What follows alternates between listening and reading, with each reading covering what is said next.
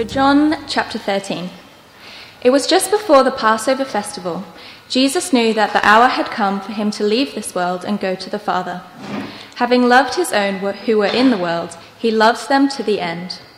The evening meal was in progress, and the devil had already prompted Judas, the son of Simon Iscariot, to betray Jesus. Jesus knew that the Father had put all things under his power, and that he had come from God and was returning to God. So he got up from the meal, took off his outer clothing, and wrapped a towel round his waist. After that, he poured water into a basin and began to wash his disciples' feet, drying them with the towel that was wrapped round him. He came to Simon Peter, who said to him, Lord, are you going to wash my feet? Jesus replied, You do not realize now what I am doing, but later you will understand. No, said Peter, you shall never wash my feet. Jesus answered, Unless I wash you, you have no part with me. Then, Lord, Simon Peter replied, Not just my feet, but my hands and my head as well. Jesus answered, Those who have had a bath need only to wash their feet their whole body is clean, and you are clean, though not every one of you. For he knew who was going to betray him, and that was why he said, Not everyone was clean. When he had finished washing their feet, he put on his clothing and returned to his place. Do you understand what I have done for you? He asked them. You call me teacher and Lord, and rightly so, for that is what I am. Now that I, your Lord and teacher, have washed your feet, you also should wash one another's feet. I have set you an example that you should do as I have done for you. Very truly, I tell you, no servant is greater than his master, nor is a messenger greater than the one who sent him. Now that you know these things, you will be blessed if you do them. I am not referring to all of you. I know those I have chosen. But this is to fulfill this passage of Scripture He who shared my bread has turned against me. I am telling you now before it happens, so that when it does happen, you will believe that I am who I am.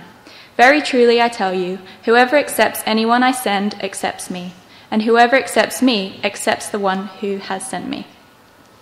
Thank you very much, Leah, for reading for us there. As we begin, let me pray.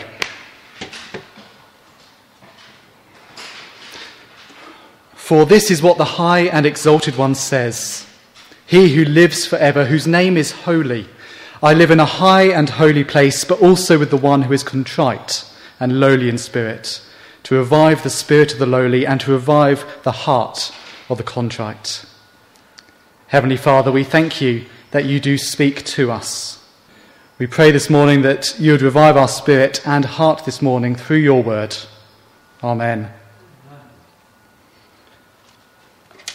When was the last time that you ordered something online.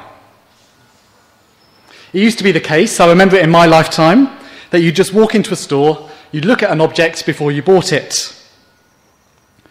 But nowadays, sped up by the current pandemic, we're buying things online a whole lot more, aren't we? The thing with online shopping, though, is how do you know what you're buying? How do you know that you've ordered the right thing? I mean, you could squint at the little image in the top corner. You could decipher the description in the details. You could roll your way through the reviews. But no matter how many times you check, you still end up with the fun sized carton of orange juice, or the dining table that's been made for a doll's house, or the plastic flowers instead of the real deal. Is Christianity the same?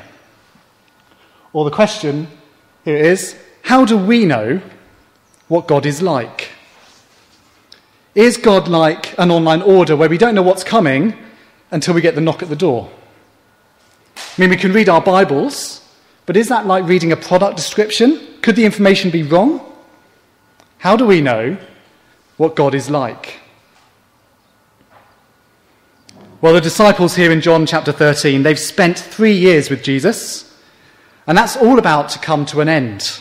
In less than 24 hours' time, Jesus is going to be betrayed. He's going to be tried by Pilate and he's going to be executed. He's going to die a death that only the lowest of the low could face. And so this here marks the end of Jesus' ministry. These are the last words of Jesus to his disciples in this section. So, what is he going to say? What does he think they need to know? We see John 13. It teaches us what God is like, and it shows us how we can know that. So, what does it teach us? Well, we're coming to John pretty fresh this morning. As Sam said, we've been in Job the last few weeks. We did look at the opening chapters over Christmas, but that feels like months ago, doesn't it? And now we're in John again, just for this week. But fortunately for us, John 13 gives us a reminder. It's kind of like a previously on that you get on TV. Previously on John. The big thing, though, is it reminds us that Jesus is soon going to be leaving. Just notice how John draws our attention to that. Have a look at John 13, verse 1.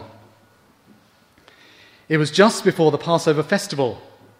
Jesus knew that the hour had come for him to leave this world and go to the Father. Having loved his own who were in the world, he loved them to the end. John's gospel is looking forward to the hour. You could say it's been counting down to the moment when Jesus would take away the sins of the world. That's what we expect in this series finale. The three years that he'd spent walking and talking with his disciples was about to end, as Jesus is going to be lifted up on a criminal's cross to die an agonizing death. And as the Feast of Passover approaches, that's a festival uh, remembering God's rescue of his people from Egypt. John wants us to remember that Jesus has come to perform that in a bigger and better way. And John really wants us to see that Jesus knows all of that. Did you see that? Verse 1 again. Jesus knew that the hour had come. See, Jesus knows it's time. Jesus' death, it looms large in this passage. And so everything's in place. Verse 2 the evening meal was in progress, and the devil had already prompted Judas, the son of Simon Iscariot, to betray Jesus. Judas, the one who's gonna, uh, whose actions are going to lead to Jesus' death, is primed and ready to betray him. The hour is coming. And verse 3, if we still haven't got it, John wants us to see that Jesus is in control of the whole thing. Verse 3 Jesus knew that the Father had put all things under his power and that he had come from God and was returning to God. See, Jesus knows all of this. There's no mistake, there's no accident about to happen. Jesus has it all under control. As verse 3 says, Jesus knew that the Father had put all things under his power.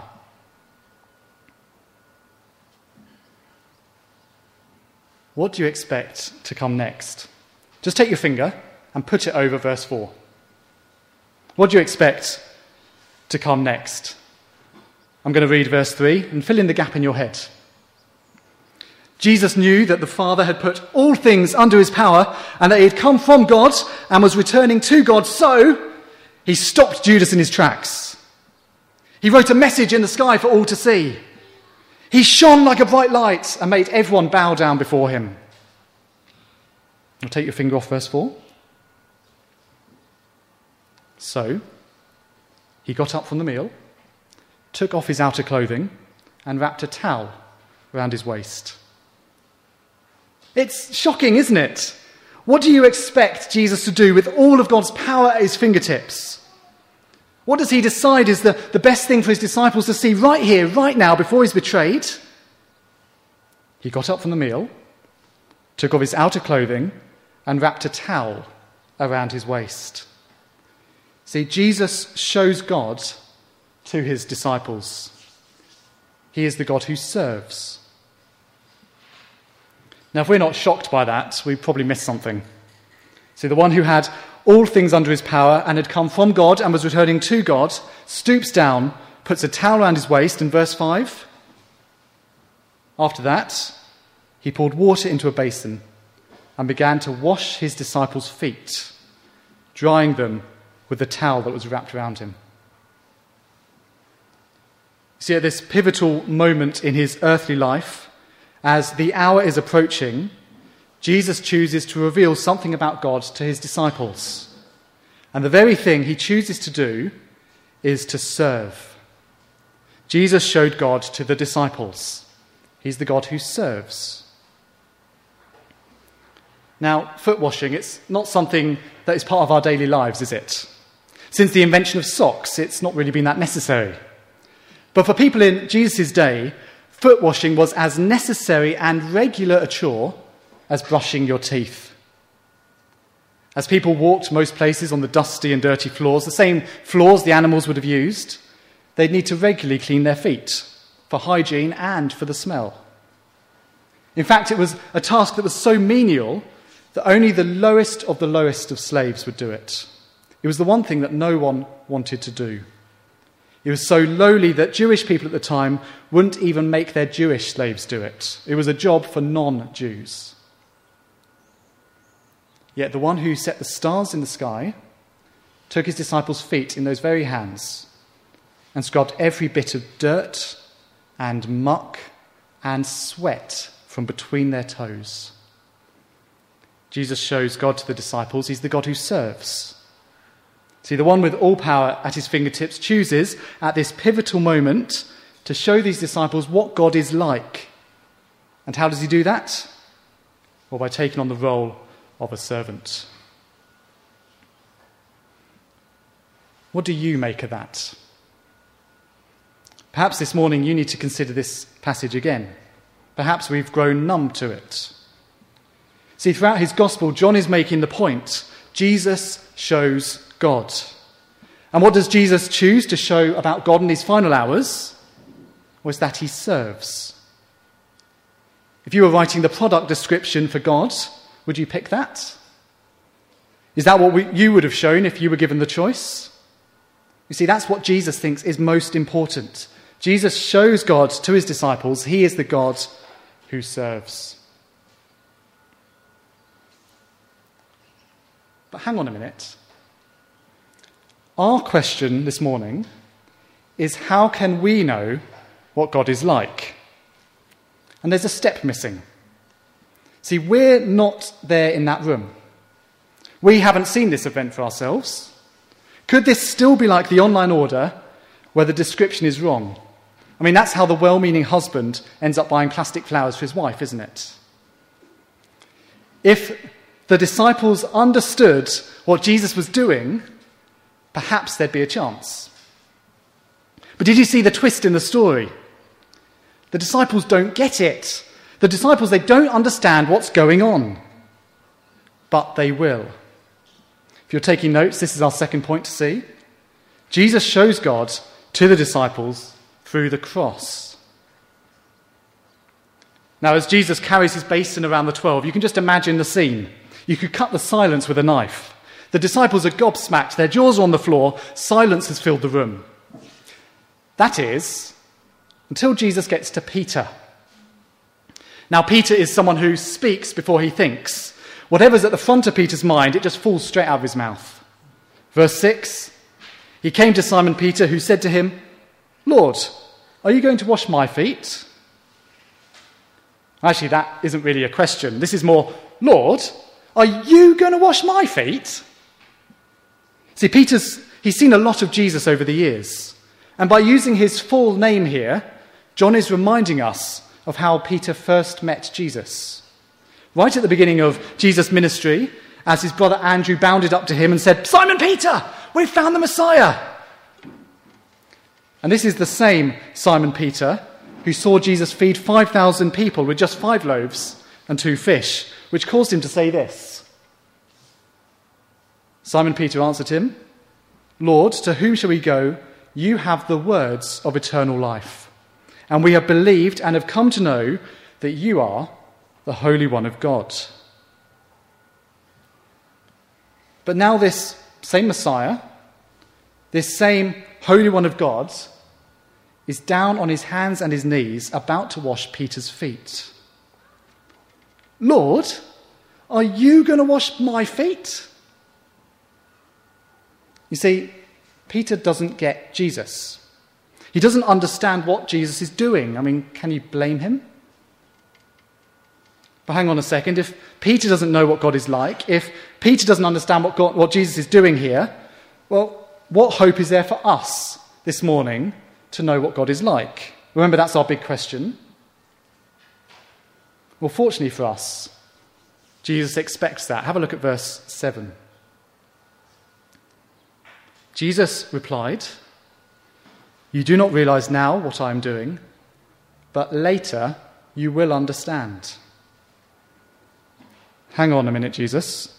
You're just washing Peter's feet, or at least you're trying to. I mean, the disciples, they can understand what's going on here. It's a plain, a simple washing of the feet. Can't get more complex than that, can it?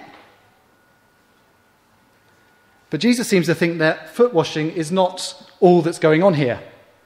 In fact, Peter will not understand what Jesus is doing until later on.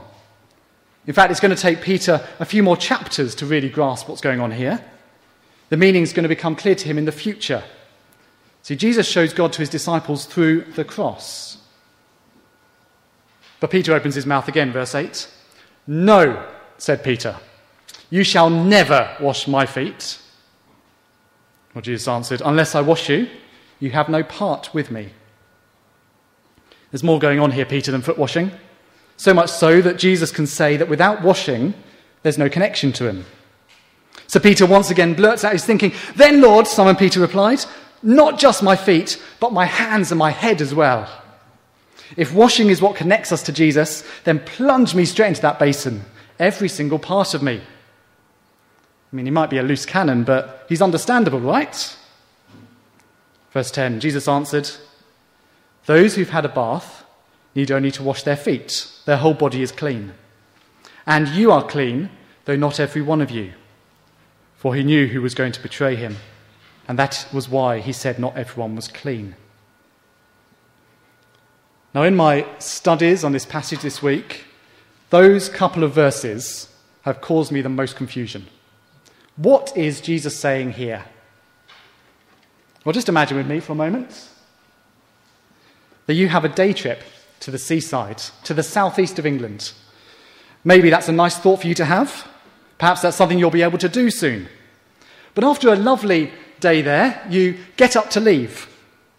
But you quickly learn the lesson that everyone who visits the beach learns sand gets everywhere. On a real beach, at least. Even if you've just taken a walk, sand gets everywhere. To quote a, a 90s song, you feel it in your fingers, you feel it in your toes. The only way that you can get rid of that sand and take this advice from a born and bred seaside man is to take a bath. That's the only way that you can get yourself clean of the sand. But once that's done, you don't need to have another one. Well, that's all good for dealing with sand, but what does Jesus mean here? Well, over the years, people have suggested a number of things. Perhaps this is talking about baptism. When someone is baptized, you could say they're spiritually clean. Well, the problem here is that John doesn't record any baptisms of these guys, so that's probably not likely. Perhaps then, Jesus is talking about the cross. We've said that's going to happen very shortly. Perhaps that's what Jesus is referring to here. But that doesn't make full sense of what Jesus says here. He says, You are clean, not you will be clean. Now, I think we can try and be a little bit more precise here. What is Jesus saying? Well, it turns out that Jesus has used this language of being cleaned before. And he's going to use it again when he goes, as we go forward. Just flick forward in your Bibles uh, to John chapter 15, verse 3. I think you've got it on the screen as well. Great. Jesus says this to the very same people as part of the very same meal. You are already clean because of the word I have spoken to you. Do you see what Jesus is saying here? Jesus is saying that the thing that cleans a person is his word. He said similar before in John chapter 5, I think that's on the screen as well. Jesus said this Very truly, I tell you, whoever hears my word and believes him who sent me has eternal life and will not be judged, but has crossed over from death to life. You see, it's those who have accepted and believed the word of Jesus that are clean. Those who have heard and believed his word, that move from death to life. That's what's going on here. That is the bath. And as Judas walks out of the room shortly, it's going to show that he's not clean. It's going to show that he's not believed Jesus' words. Even though he's had his feet washed by Jesus here, he's still going to take that clean heel and he's going to turn it and walk out the door. But these disciples, they have believed Jesus' word, and that has cleaned them. They don't need to hop back into the bath again. Instead, Jesus says it's just a case of having their feet washed, of removing the day to day grub, or in this case, coming back to those words that they believed in and continuing in those words, or as John 15 will put it, abiding in Jesus. And those words, they are connected to the cross. See, Jesus has already connected them for us. It's only through the cross that Peter and the disciples will understand what Jesus is doing here.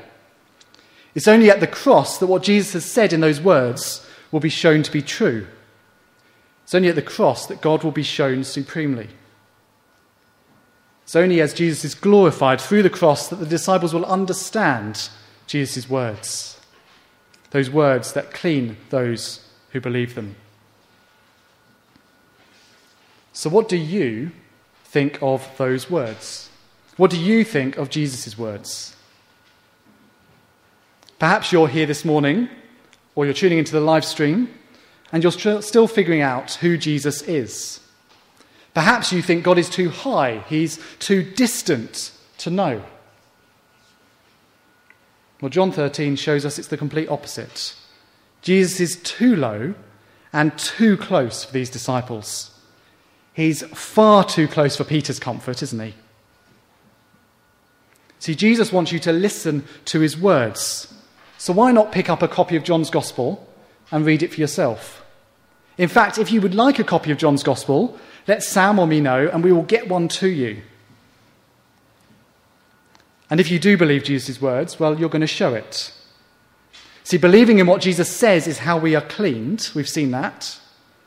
But to leave it there as a, a one off thing, well, it's still to have dirty feet. We need to come back daily. If we understand what Jesus is actually saying here, we will want to come back daily. We'll want to hear those words of eternal life. We'll want to have our feet washed. Perhaps our lack of doing so shows that we're actually a bit like Peter and we haven't got Jesus right.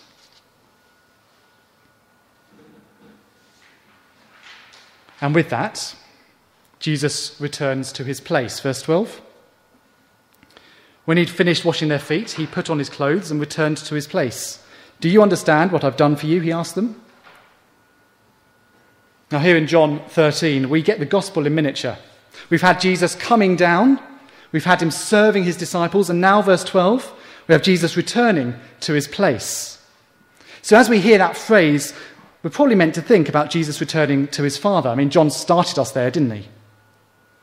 But John wants us to clock. He wants us to think that if someone can be made clean by Jesus' words, and Jesus is returning to the Father, well, how are those words going to continue?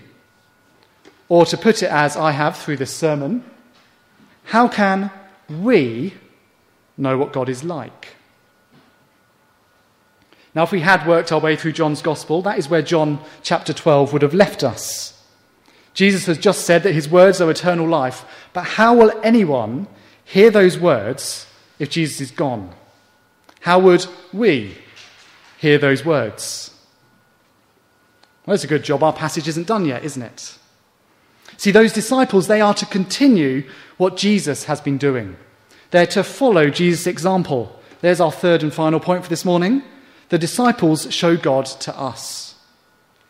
Let me read verses 12 to 17 again. When he had finished washing their feet, he put on his clothes and returned to his place. Do you understand what I've done for you? He asked them. You call me teacher and Lord, and rightly so, for that is what I am.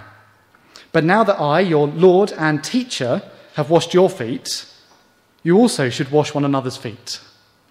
I've set you an example that you should do as I have done for you. Very truly, I tell you, no servant is greater than his master, and nor is a messenger greater than the one who sent him. Now that you know these things, you'll be blessed if you do them. See, the point there is plain and simple, isn't it? A servant is not greater than his master. It's true. A messenger is not greater than the one who sent him. That's true. And just notice there how Jesus is tying serving and speaking together servant and messenger. Because of who Jesus is, the disciples should be following his example. They should be serving one another just as he has served them.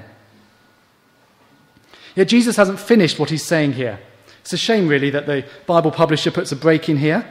Instead, we should be continuing what Jesus says here because it fits perfectly. Look at verse 18. I'm not referring to all of you. I know those I have chosen. But this is to fulfill this passage of Scripture He who shared my bread has turned against me. We've already seen that Jesus knows he's going to be betrayed. As I've said, Jesus' death, it's looming large in this passage, and it's still to come.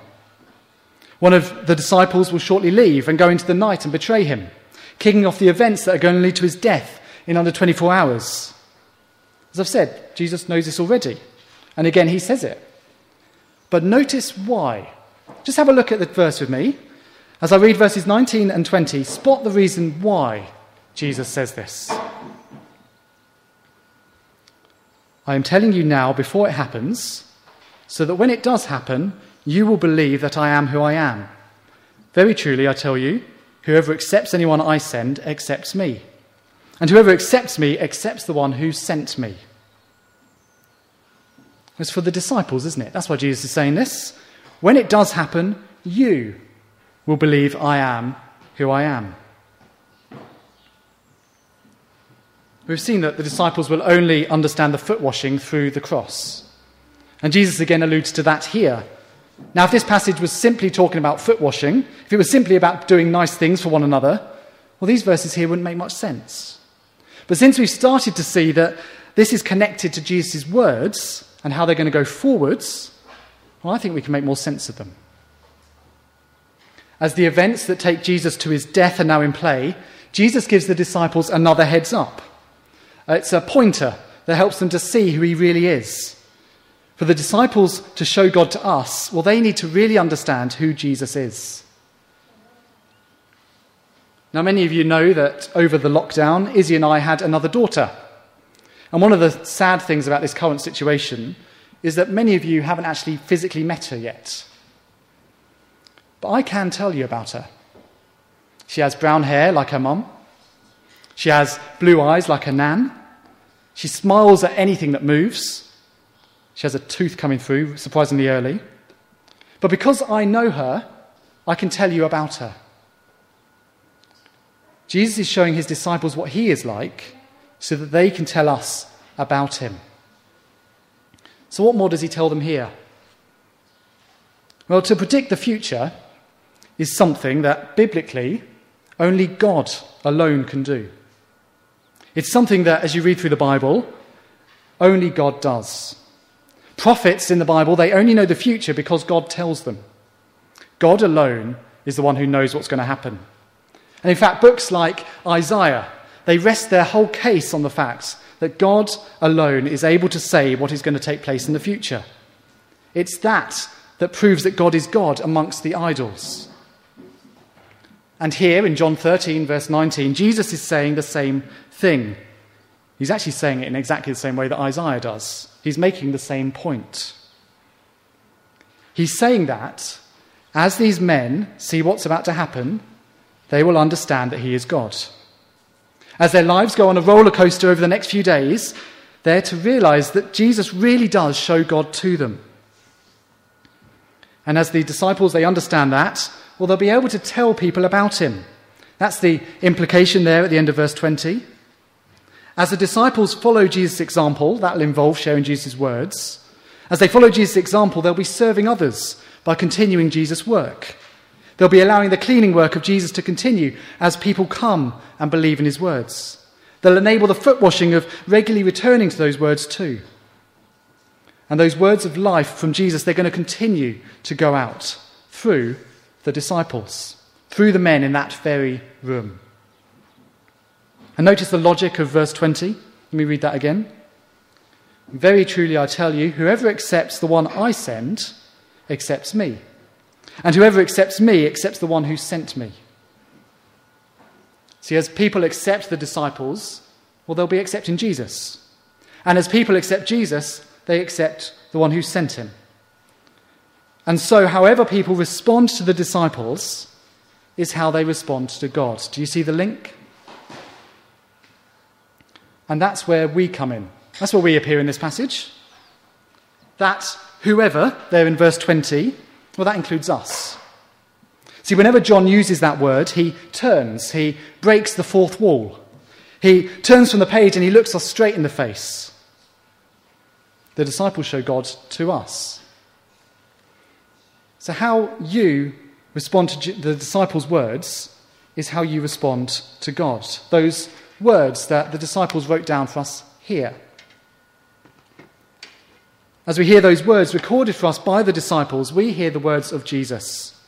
The disciples show God to us.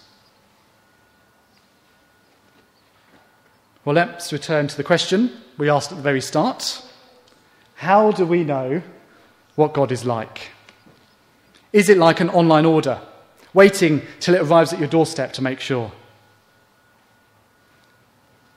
On the eve of Jesus' departure, as Jesus knows he has all things under his power, he chooses in that very moment to demonstrate what God is like to his disciples. He chooses to serve them.